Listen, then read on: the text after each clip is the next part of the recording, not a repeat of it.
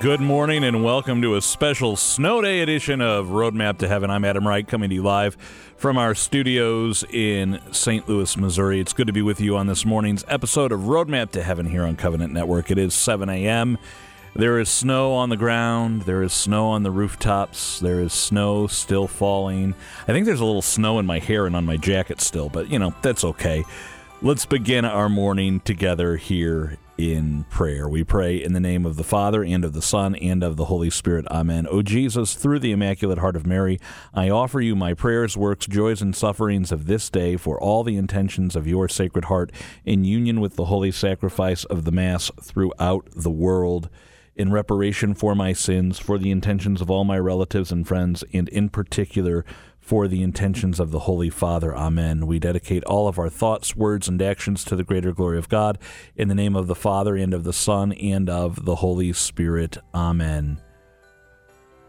Well, it is a beautiful day. The kids are so excited. They might get to go sledding later today. They don't have to go to school. And yet, and yet, throughout all of that, we are all called to grow in holiness today. So that's why we're still here. So whether it's roadmap to heaven today, or sled route to heaven, or uh, whatever, skis to heaven, dog sled to heaven, we're, we're going to try and be holy today. And, you know, God willing, we're going to succeed because He's ready to give us that grace we need.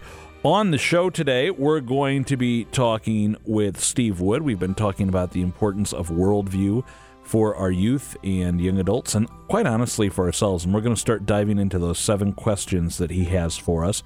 And then we're also going to hear about the upcoming 40 Days for Life. Friends, we are exactly four weeks away from Ash Wednesday today. Don't look at the calendar.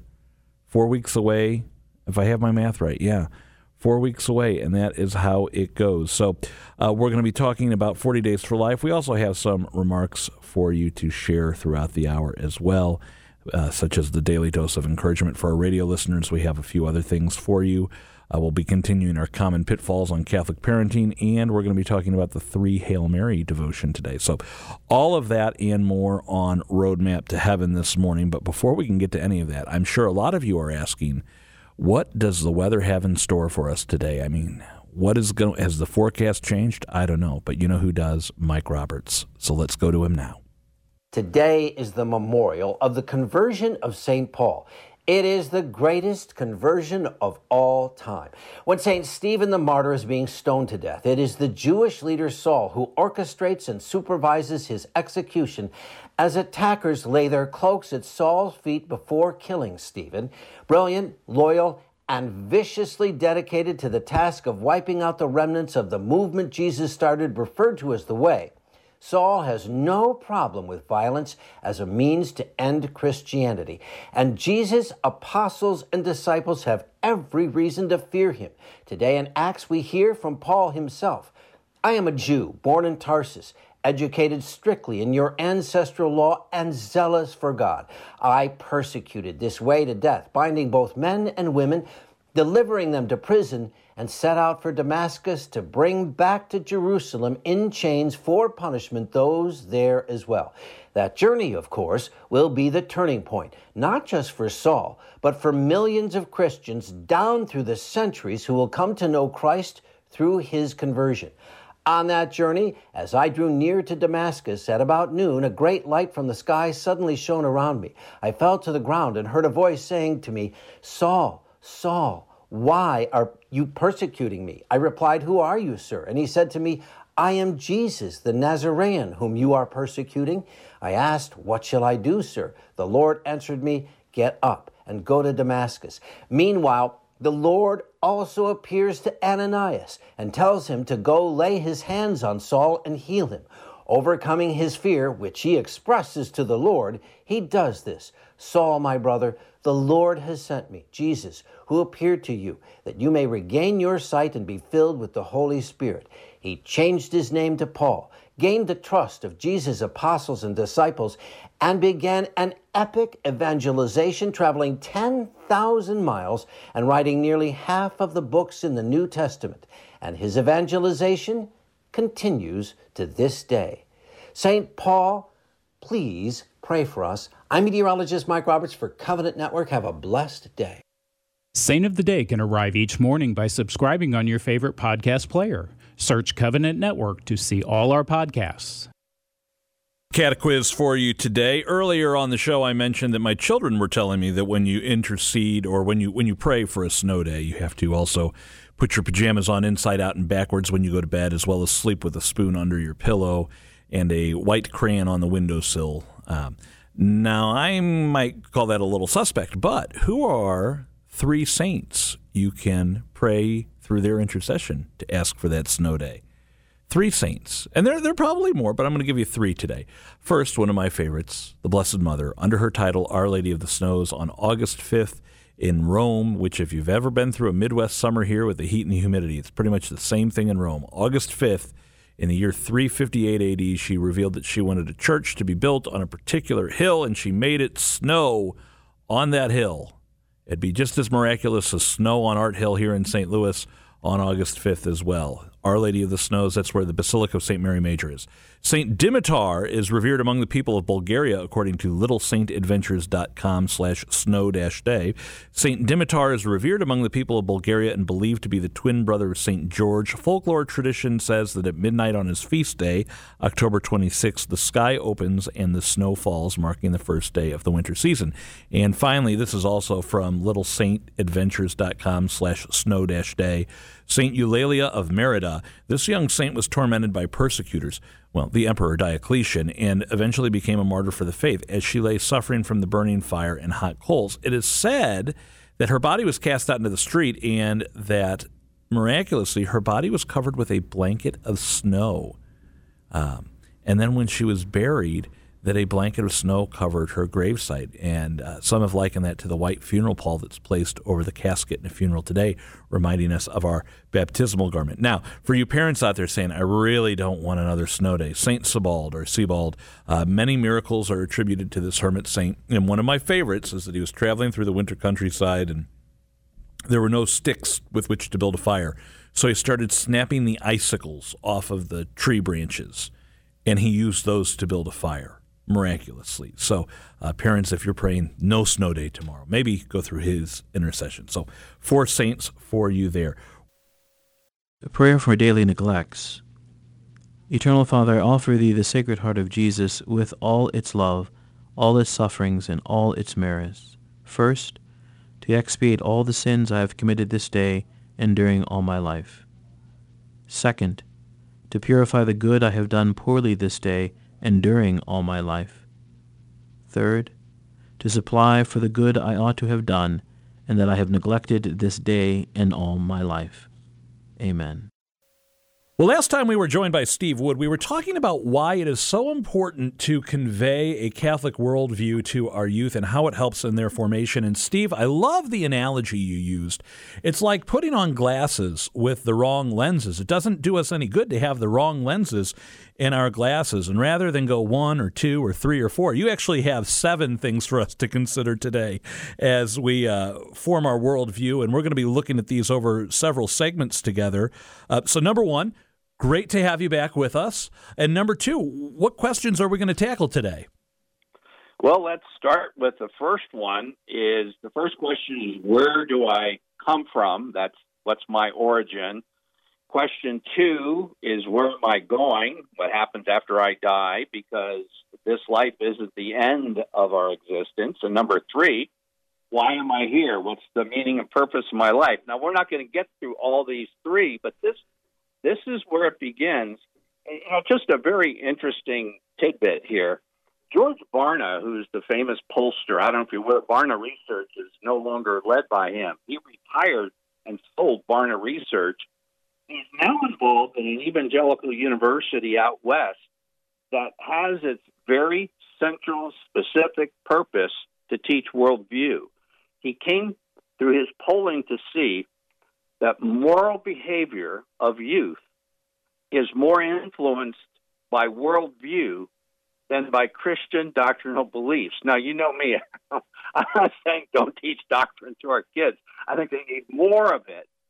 But if they don't have the worldview as that foundation, or as we mentioned, the, the lenses that they're looking through, the doctrinal instruction, the moral instruction is not going to work. They have to have the correct lenses. They're viewing everything through certain lenses. So um, the first question is where do I come from? And this one is actually going to be um, what shall I say? I'm going to advocate a little different way to approach this because it's absolutely foundational for a worldview. This first question, in other words, what's my origin? And specifically in the modern world, there's two options. I came here as a result of random chance, that's Darwinian evolution, or I'm a special creation of God. And one of those two. Now, back in I don't know when it began because I wasn't I wasn't Catholic back then, but I would say in the 50s, early 60s, it became very popular for Catholics in an attempt to deal with the whole origins debate to simply say there's no conflict between faith and science. And that is true. There's no conflict between faith and genuine science. But they just said that theistic evolution, in other words, God was involved in evolution. And really what has happened, and, and I've seen this, my own children who've gone to some of the top Catholic colleges and universities and such, theistic evolution is simply evolution with an adjective on front of it. And young people today aren't buying it. That's just the bottom line. If you're depending on just saying there's no conflict and it's theistic evolution, it just boils down to evolution, which is random chance, and there's no design. If there's an intentional design to the way I'm made, then you take that as your your clue, your your pair of lenses, and you see that there's a purpose for this. There's a design to my individual life, the design the way I'm made. There's a design the way we're supposed to function in the world so that we don't run against our design and hurt ourselves. And again, I strongly suggest for parents to look seriously into the intelligent design movement. And there's a lot of just tremendous resources uh, they can get to help them answer questions regarding how they got here. There's a website called the Discovery Institute, and they have intelligent design resources for parents. It's a free PDF. Then there's another man by the name of Douglas Axe, A X E, and he has a bunch of YouTubes. His whole thing is intuition. Like if you're walking through the woods and admiring everything, and then all of a sudden you look down and you see a Apple Watch that somebody dropped. Well, you would pick that up and look at it, and you would think, no, this just didn't happen. Somebody actually designed this. And in other words, you use your intuition to see that, you know, very complicated systems and everything just don't pop up. They had to be designed. And who is the designer? And using that to work your way back to God. And anybody who is uh, a parent of a high school senior or a college student, I can't recommend highly enough Stephen Meyer. Very intelligent guy, but he's young and can get across very accurately to young people about why God created the world from a very scientific viewpoint. So you can get Stephen Meyer's DVD series. Um, it's still streamed. Uh, order some pizzas, bring your friends in, and I think it's about six sessions in that, 30 minute sessions. And I think it would make a world of difference that young people could see, you know, I'm just not a product of chance, but a very specific design. I have a creator, and obviously to thrive, I want to live in the way that he made me. And also, it gets back to those hard apologetics questions because really what's on the minds of young people are what's called today cultural apologetics. They, they're into cultural apologetics. That's where their war is. And knowing where they came from in a very scientific manner, intelligent design will give them both answers to their apologetics questions and it will give them the foundation to answer their friends and beginning the first step in a worldview. I think this is a great question to start with. Where do I come from? And looking at this from the, what you've proposed today, Steve, is absolutely essential. That, you know, especially when we think about this, we're created for a purpose. And God has something very specific behind that. Uh, so asking where did I come from really is going to help us with the next question we're going to address when when we get together next time, and that's where am I going? Uh, so, Steve Wood, I want to thank you for taking the time to be with us today to talk about this very important question, and I look forward to continuing the conversation. Thank you, Adam, and I look forward to being with you and your listeners in the future. A prayer for greater love of Jesus. O my Jesus, thou knowest well that I love thee, but I do not love thee enough. O grant that I may love thee more. O love that burnest ever and never failest, my God, thou who art charity itself, enkindle in my heart that divine fire which consumes the saints and transforms them into thee. Amen. May the Sacred Heart of Jesus be loved in every place. We are halfway through the week here on the Daily Dose of Encouragement, and this week we're talking about St. Francis de Sales. Here with a new insight for us is Patty Schneier. Well, we're just going to look at some of the beautiful prayers from St. Francis de Sales that we can make our own. And yesterday it was his act of abandonment about carrying our cross. Today, the prayer from St. Francis de Sales is called Be at Peace. And this is one of my favorites from him. Here's what the prayer says In the name of the Father, and of the Son, and of the Holy Spirit, amen. And St. Francis de Sales teaches us do not look forward in fear to the changes in life. Right there, that sentence stops me dead in my track. Do not look forward in fear to the changes in life. Rather, look to them with full hope that as they arise, God, whose very own you are, will lead you safely through all things. And when you cannot stand it, God will carry you in his arms.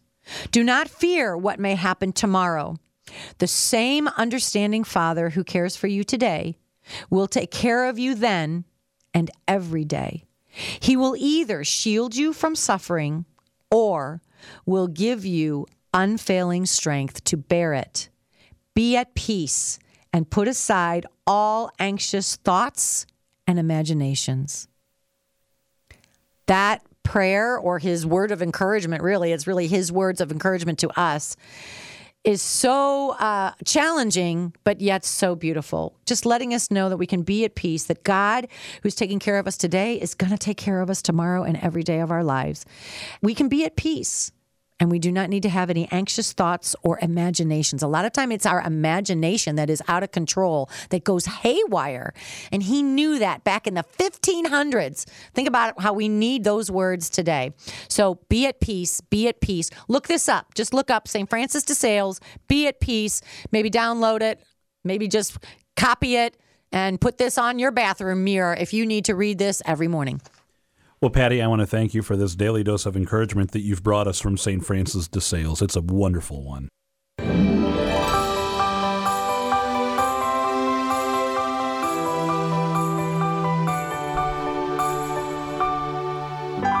Well, as we've been spending our time here together this morning, the sun has come up, and I mean, it's still going through the clouds, so it's that, that wonderful gray overcast sky. The snowflakes are still falling, the tree branches are still covered. I hope you have a moment to enjoy some of this beauty today, and I hope that you're safe today. I'll be praying for your safety throughout the day. If you do have to travel by car or travel uh, out in this weather, be sure to invoke the intercession of St. Christopher. Doesn't hurt to pray through the intercession of St. Michael, the archangel, as well. And through the Blessed Mother. She she loves you and she wants to intercede for you each and every day. I'd like to thank you for taking the time to be with us today. And maybe, just maybe, I'll see you out there sledding, depending on if, if we get out there today. Who knows? Who knows? I know some good hills in the area. It's been a joy either way. Let's conclude our show together in prayer in the name of the Father, and of the Son, and of the Holy Spirit. Amen. All glory be to the Father, and to the Son, and to the Holy Spirit, as it was in the beginning, is now, and ever shall be, world without end. Amen. Our Lady of the Snows, pray for us. St. Joseph, terror of demons, pray for us. In the name of the Father, and of the Son, and of the Holy Spirit. Amen. Speaking of Lent being just a month away, don't forget Catholic Men for Christ is about a month away. You can go to CatholicMenForChrist.org or just go to ArchSTL.org and you can learn about Catholic Men for Christ and Catholic Women for Christ. I'm going to be with you, men, on February 18th, and I'm looking forward to it. We're going to be spending the day together growing in holiness. Until then, for Covenant Network, well, actually, I'll be back with you tomorrow. So until then, for Covenant Network, I'm Adam Wright. You've been listening to Roadmap to Heaven. Tune in tomorrow morning at 7 a.m. And as the Blessed Mother wants us to do each and every day, pray your rosary today.